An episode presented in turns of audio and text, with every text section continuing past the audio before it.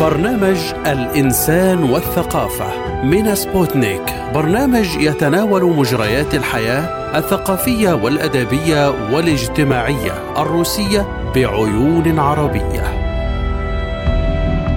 مرحبا بكم مستمعينا الكرام من سبوتنيك في موسكو واهلا بكم في حلقة جديدة من برنامج الإنسان والثقافة. أقدمها لكم أنا عماد فايني. نتحدث في حلقة اليوم عن الكاتب والأديب والطبيب الروسي أنطون تشيخوف الذي كتب أكثر من 300 عمل أدبي ومسرحي والذي يتم عرض مسرحياته وتصويرها حاليا ليس فقط في روسيا ولكن أيضا في الخارج. برنامج الإنسان والثقافة. ولد أنطون تشيخوف في التاسع والعشرين من يناير 1860 وهو الثالث من ستة أطفال بقوا على قيد الحياة في تاغان روك وهي مدينة تقع على بحر أزوف في جنوب روسيا. وكان والده بافل تشيخوف تاجرا ومن ثم مديرا لجوقة كنيسة أرثوذكسية ويوصف بأنه كان أبا متعسفا وصارما بحق أولاده. أما والدة تشيخوف فكانت راوية ممتازة في حكاياتها الترفيهية للأطفال عن رحلاتها مع والدها تاجر القماش في جميع أنحاء روسيا. ويقول تشيخوف حصلنا على مواهبنا من أبائنا أما الروح فأخذناها من أمهاتنا. بدأ الكاتب المستقبلي الدراسة عام 1868 في ثانوية تاغانروك وهناك أخذ الاسم المستعار الأدبي تشيخونتي وهو اللقب الذي أطلقه عليه أحد أساتذته وفي سن الثالثة عشرة زار تشيخة في المسرح لأول مرة حيث حضر أوبريت الملحن الفرنسي جاك أوفنباخ هيلين الجميلة ومنذ تلك اللحظة أضحى عاشقا للمسرح. وكان ينفق كل مدخراته لحضور المسرحيات وكان مقعده المفضل في الخلف نظرا لأنه سعره أقل من 40 كبيكا فضيا وكانت مدرسته لا تسمح لطلبتها بالذهاب إلى المسرح إلا بتصريح خاص من المدرسة والذي لم يكن يصدر غالبا بسهولة وليس سوى في العطلات الأسبوعية فقط. واشتهر تشيخوف في ثانوية تاغانروك بتعليقاته الساخرة ومزاجه وبراعته في إطلاق الألقاب الساخرة على الأساتذة وكان يستمتع بالتمثيل في مسرح الهواة وأحيانا كان يؤدي أدوارا في عروض المسرح المحلي. وقد جرب قلمه في كتابة مواقف قصيرة وقصص هزلية من المعروف أنه ألف في تلك السن أيضا مسرحية طويلة اسمها دون أب لكنه تخلص منها فيما بعد.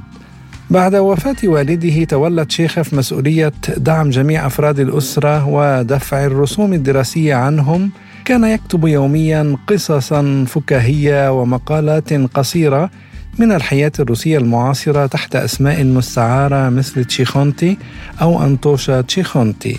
في عام 1884 تخرج كطبيب واعتبر مهنة الطب مهنته الرئيسية وقد أحرز القليل من المال من هذه الوظيفة وكان يعالج الفقراء مجانا. وعلى الرغم من أنه سافر إلى سخالين في الشرق الأقصى وزار العديد من العواصم الأوروبية إلا أن عزبته في ميلخبا قرب موسكو تبقى المكان الذي شهد أسعد أيام حياته. عاش أنطون تشيخا في ميلخفا وهي منطقة في ضواحي موسكو بين عامي 1892 و 1899 أي سبعة أعوام كتب خلالها 42 عملا أدبيا من بينها مسرحية النورس ومسرحية الخال فانيا وقصة الراهب الأسود والعنبر رقم ستة. وعندما مارس مهنة الطب كان يأتيه المرضى يوميا من القرى المجاورة حتى تحول منزله إلى ما يشبه المستوصف المجاني أو شبه المجاني. فمن شاء من المرضى كان يكافئ الطبيب بسلة بيض أو قدر لبن أو إناء حليب. في هذه المرحلة شارك تشيخوف بمكافحة الكوليرا وكان يقطع الكيلومترات متنقلا من قرية إلى أخرى يعالج المرضى وعندما كان يعود منهكا إلى عزبته مساء يجد العشرات منهم في انتظاره. وبمبادرة شخصية أنشأ أول مدرسة قرب عزبته في ميلخفا ولا شك أن بيته وما يحيط به من أراض في مينيخافا من أحب الأماكن إلى قلبه فهذه البقعة الصغيرة هي أول ما اشتراه الكاتب من ماله الخاص. وهنا استقبل الكاتب الأصدقاء القادمين من موسكو وتحت أشجاره تجول مع السيدات المعجبات وأطلق تحببا على كل ركن اسما خاصا به فلديه تحت أشجار الكرز درب الحب وداخل البيت مساحة اسمها الركن الفرنسي وتحت نافذة البيت شرفة رحبة كان يفضل شرب الشاي فيها مع ضيوفه. ولكن أيام الكاتب السعيدة التي ارتبطت بميليخافا لم تستمر طويلا فاشتدت عنده نوبات مرض السل ونصحه الأطباء بالعيش في جو دافئ فرحل نهائيا من ميرخافا إلى مدينة يالطا الواقعة في شبه جزيرة القرم على شاطئ البحر الأسود. وتحولت عزبة ميرخافا إلى متحف بعد 45 عاما من رحيل الكاتب عنها أي افتتح المتحف في عام 1944 ويضم متحف محمية ميرخافا الآن أكثر من 20 ألف قطعة أثرية جمعت من الأدوات والأشياء التي كانت تحيط بالكاتب بينها لوحات الفنانين من أصدقائه وصور التقطت له ولافراد أسرته وسريره ومكتبه ورسائله ومخطوطاته ومعطفه ونظارته وكتبه. يحافظ المكان على كل لحظة من تاريخ حياة الكاتب في ميريخافا ويوفر للزائر الفرصة لكي يعيش في الجو نفسه الذي عاش فيه أنطون تشيخوف أنطون شيخف لقب بسيد القصة القصيرة الحديثة كتب العديد من المسرحيات ويعد رائد المسرح نهاية القرن التاسع عشر وبداية القرن العشرين.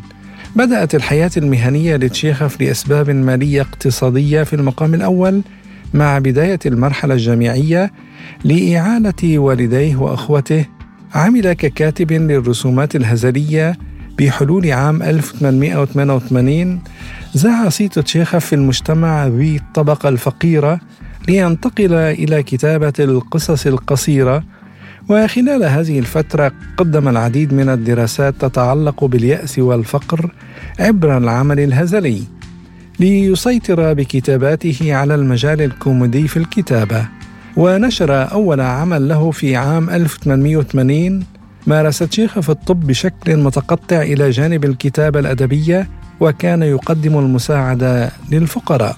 وخلال فترة الجامعة أنتج تشيخوف أعمالا مسرحية كانت تمثل أعمالا هزلية قصيرة جمعت بين المأساة والكوميديا وفي تسعينيات القرن التاسع عشر كتب تشيخوف أعظم أعماله وأهمها الجناح رقم ستة والسيد الكلب وفي هذه الأعمال كشف تشيخوف عن طبيعة الحياة البشرية وقدم عمقا للمعاني خاصة للأمور التي ينظر إليها بعين عادية.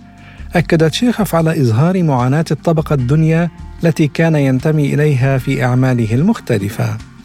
تميز أسلوب تشيخوف الكتابي بالبدء في إظهار المشاعر الشخصية والملاحظات ليصل في نهاية العمل الأدبي إلى تحقيق التوازن بين العاطفة والأفكار. ساعد هذا الأسلوب تشيخا في بدء عهد جديد في مجال القصة القصيرة والمسرح فترك أثره على المسرح الأوروبي والأمريكي حيث يعد من أفضل الكتاب الذي ينهل منه العلم في المجال الأدبي وتشكل كتاباته نماذج مرجعية في الأدب إلى يومنا الحاضر. أثار تشيخا في نصوصه مواضيع متنوعة لكنه لم يكن يحب أن يكتب عن نفسه. كما قال ذات مرة لدي مرض رهاب السيرة الذاتية. وفي الفترة ما بين عام 1883 و 1886 كتب شيخف أكثر من 300 قصة. استلهم فحواها من الواقع الأليم وخاصة المرضى الذين كانوا يعيشون حياة الفقر. وحصلت شيخف على جائزة بوشكين الممنوحة من أكاديمية العلوم قسم اللغة الروسية وأدابها عام 1888 عن جميع القصص القصيرة وانتخب أكاديميا فخريا في أكاديمية العلوم في قسم بوشكين عام 1899 كما نال وسام القديس ستانيسلاف في مجال التربية الوطنية عام 1899 وحاز على جائزة غريباييدوف من جمعية الكتاب المسرحيين وملحنين الأوبرا.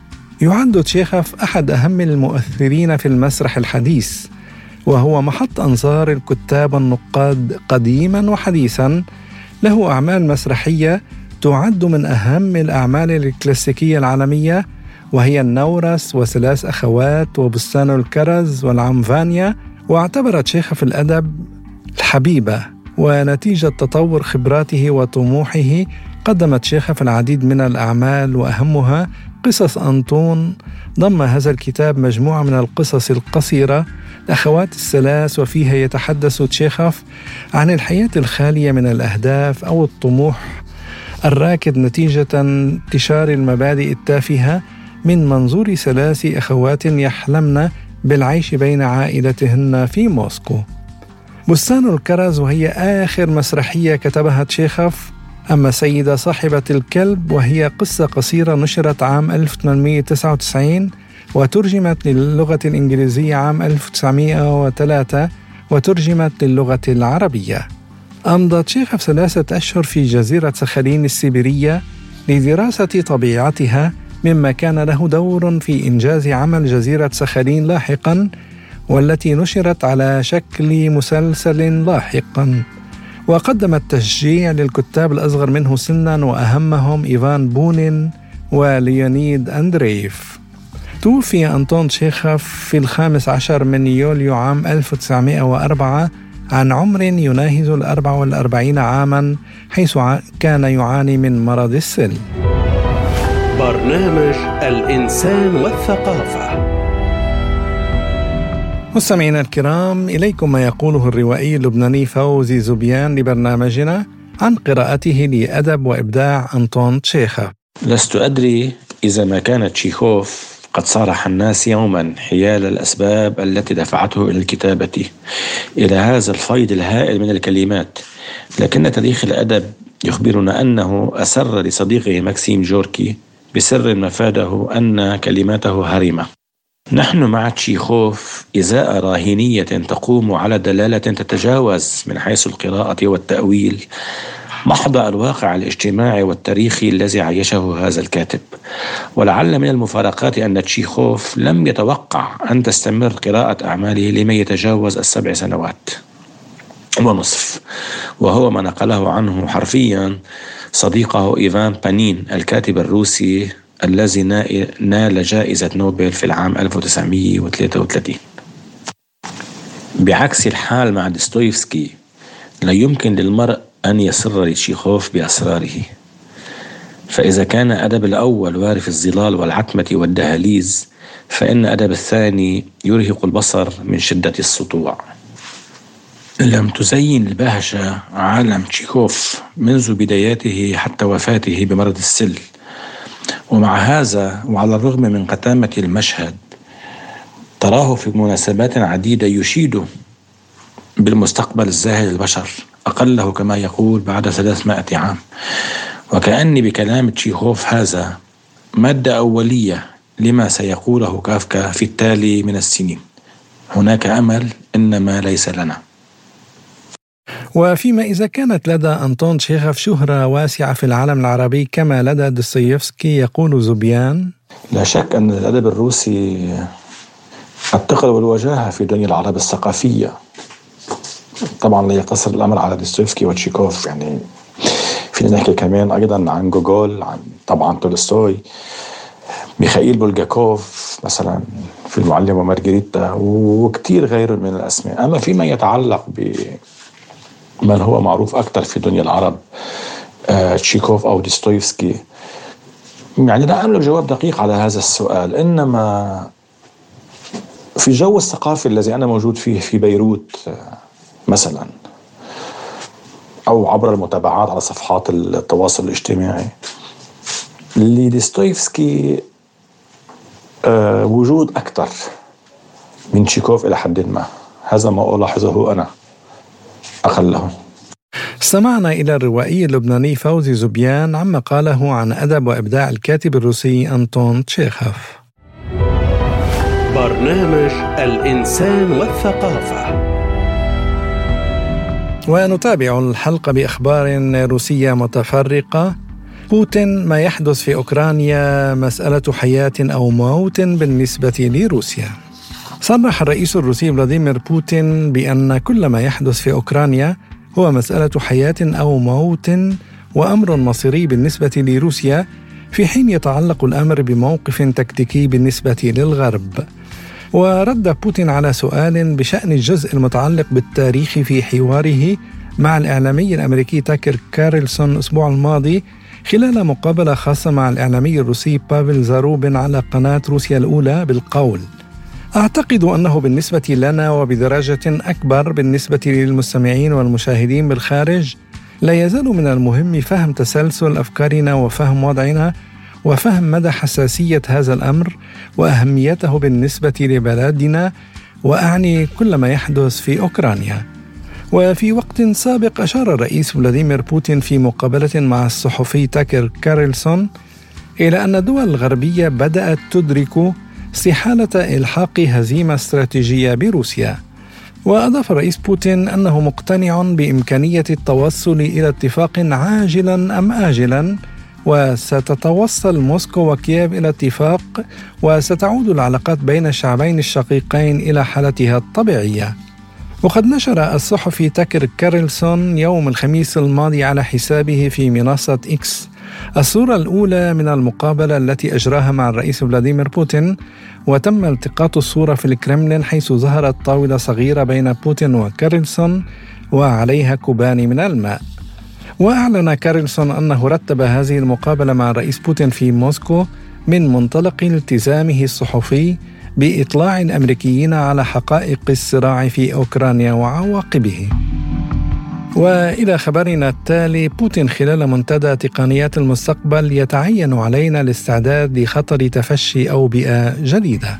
أكد الرئيس الروسي فلاديمير بوتين خلال الجلسة العامة لمنتدى تقنيات المستقبل التي انعقدت مؤخرا في موسكو على الاستعداد لمواجهة أي تحديات بما في ذلك التهديد بتفشي أوبئة عالمية جديدة وأوضح بوتين لدينا إنجازات كبيرة لكننا بالطبع بحاجة إلى المضي قدما ومواصلة هذا العمل وعلى مستوى نوعي جديد.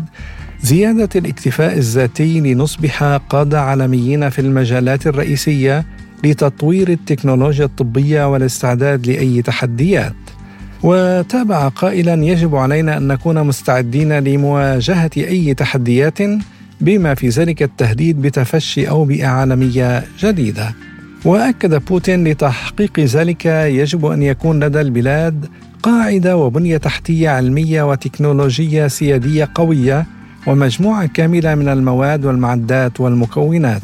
هذا وشدد الرئيس الروسي في وقت سابق على أن روسيا منفتحة دائما على التعاون وتنفيذ المشاريع المشتركة في مجال الرعاية الصحية مع الشركاء الأجانب.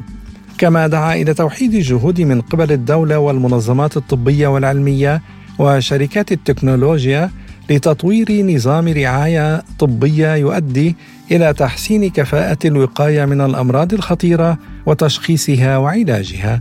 تجدر الإشارة إلى أن منتدى تقنيات المستقبل انعقد في نسخته الثانية يومي 13 و 14 فبراير الجاري وهو عبارة عن حدث يهدف لتقديم الحلول والتقنيات العلمية المتطورة في المجال الطبي. وإلى الخبر التالي لافروف حظر كييف اللغة الروسية نوع من الإبادة الجماعية وصف وزير الخارجية الروسي سيرجي لافروف سياسة كييف تجاه اللغة الروسية بأنها نوع من الإبادة الجماعية مشيرا إلى أن نهج القضاء على كل شيء روسي منصوص عليه في قوانين أوكرانيا وقال لافروف النهج الهادف إلى القضاء على كل شيء روسي منصوص عليه في القوانين الأوكرانية وانقلاب ساحة الميدان في كييف أثر على الحياة اليومية والوصول إلى المعلومة والتعليم باللغة الروسية التي يتحدث بها أكثر من نصف الأوكرانيين. فيما بعض التقديرات تشير إلى أن 80% من سكان أوكرانيا يسهل عليهم التحدث باللغة الروسية واستخدامها أكثر من الأوكرانية. هذا كله محظور بالقوانين الأوكرانية. ولفت لافروف إلى أن هذه السياسة يمكن رؤيتها في الحياة اليومية عندما قد ترفض بائعة خدمتك إذا خاطبتها باللغة الروسية. وذكر لافروف أن عمدة كييف فيتالي كليتشكو أصدر أمرا يحظر إجراء الفعاليات الثقافية باللغة الروسية في المدينة وقال هذا نوع من الإبادة الجماعية. أوكرانيا تنتهك حريات الناس وتضطهد الناطقين باللغة الروسية حسب صحيفة أمريكية.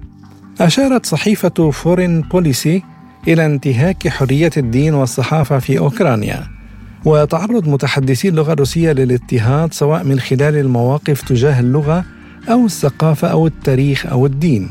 وذكر أستاذ العلوم السياسية في جامعة رود إيلند البحثية العامة نيكولاي بيترو في المقال أنه لا يتم الاعتراف بالروس في أوكرانيا باعتبارهم السكان الأصليين للبلاد أو حتى أقلية. ولهذا السبب لا يمكنهم الاعتماد على حماية تراثهم الثقافي أو لغتهم وهو ما يتناقض مع المادة العاشرة من الدستور الأوكراني. وبالإشارة إلى الدراسات الاستقصائية يشير عالم السياسة إلى أن نسبة الأوكرانيين الذين يعتبرون الروس والأوكرانيين شعبا واحدا قد انخفضت مؤخرا بشكل حاد لكن عدد أولئك الذين يلاحظون التمييز المنهجي ضد المتحدثين باللغة الروسية في أوكرانيا قد زاد. وقال بيترو في مقاله بصحيفة فورين بوليسي بعنوان أوكرانيا لديها مشكلة مع الحقوق المدنية إن التوتر المحيط بحقوق الأقليات لن يتفاقم إلا بعد انتهاء النزاع. ويؤكد الكاتب أن الكنيسة الأرثوذكسية الأوكرانية التي ينظر إليها في كييف على أنها تابعة للنفوذ الروسي تلقت الضرب الأشد خطورة في هذا الاضطهاد ورأى أستاذ العلوم السياسية نيكولاي بيترو أنماطا مماثلة في قضية حرية الصحافة في أوكرانيا لافتا إلى أن المجلس الذي تم إنشاؤه في مارس أذار يمكنه الآن دراسة محتوى جميع وسائل الإعلام الأوكرانية قبل النشر وحظر ما يعتبره تهديدا للأمة وإصدار توجيهات إلزامية لوسائل الإعلام. وتم اقتراح معظم هذه القوانين التقييدية قبل عام 2022 بوقت طويل ولكن منذ العملية العسكرية الروسية تم تسريع تنفيذها لتحفيز ما يحب القوميون أن يطلقوا عليه حقبة ما بعد الاستعمار الجديد في التاريخ الأوكراني. ومع ذلك من المرجح أن يكون مثل هذا التحول عملية طويلة ومكلفة وخطيرة بحسب ما جاء في المقال. وبعد الانقلاب في أوكرانيا بدأت سلطات البلاد في القتال ليس فقط ضد التاريخ السوفيتي ولكن أيضا ضد كل ما يتعلق بروسيا واللغة الروسية. وفي عام 2019 اعتمد البرلمان الأوكراني قانونا بشأن ضمان عمل اللغة الأوكرانية كلغة الدولة. وبعد بدء العملية الخاصة الروسية تفاقم الوضع مع انتهاك حقوق المواطنين الناطقين بالروسية في أوكرانيا. وصرح وزير الخارجية الروسي سيرجي لافروف سابقا بأن السلطات الأوكرانية تبعت لسنوات عديدة مسارا عدوانيا ضد الناطقين بالروسية وسياسة الاستيعاب القسري متهما المنظمات الدولية بتجاهل التمييز ضد الأقليات القومية وخاصة ضد الشعب الروسي. أكثر من 80% من الروس سيشاركون في الانتخابات الرئاسية. أظهر استطلاع للرأي أن أكثر من نصف الروس سيشاركون بالتأكيد في الانتخابات الرئاسية المقبلة وأن 13% منهم يرجحون المشاركة في حين أكد 7% أنهم لن يشاركوا. وأظهر الاستطلاع الذي أجراه مركز استطلاع الرأي العام فوم أن ثمانية من أصل عشرة أي 79% أجابوا بشكل صحيح على السؤال المتعلق بموعد إجراء الانتخابات الرئاسية في حين أخطأ الموعد 4% منهم. ومن بين أولئك الذين ينوون المشاركة في الانتخابات قال 81% إنهم سيصوتون لفلاديمير بوتين و3% لكل من ليونيد سلوتسكي ونيكولاي خريتونوف و2% لفلاديسلاف دافينكوف. وتم إجراء الاستطلاع الأسبوعي لعموم روسيا في الفترة من التاسع إلى الحادي عشر من فبراير الجاري بمشاركة 1500 شخص من 104 مناطق مدنية وريفية في 53 كيانا إداريا في روسيا الاتحادية. وبعد مقابلته مع الرئيس الروسي فلاديمير بوتين كارلسون يقول موسكو أنظف وأكثر أمانا وجمالا من أي مدينة في الولايات المتحدة.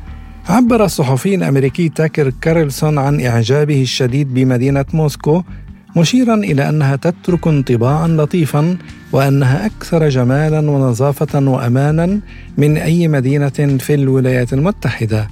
وقال كارلسون في القمة العالمية للحكومات في دبي لقد كان مثار دهشة بالنسبة لي أن أرى موسكو حيث لم يسبق لي أن زرتها من قبل وهي أكبر مدينة في أوروبا ويبلغ عدد سكانها 13 مليون نسمة إنها أجمل بكثير من أي مدينة في بلدي لم يكن لدي أي فكرة عن ذلك.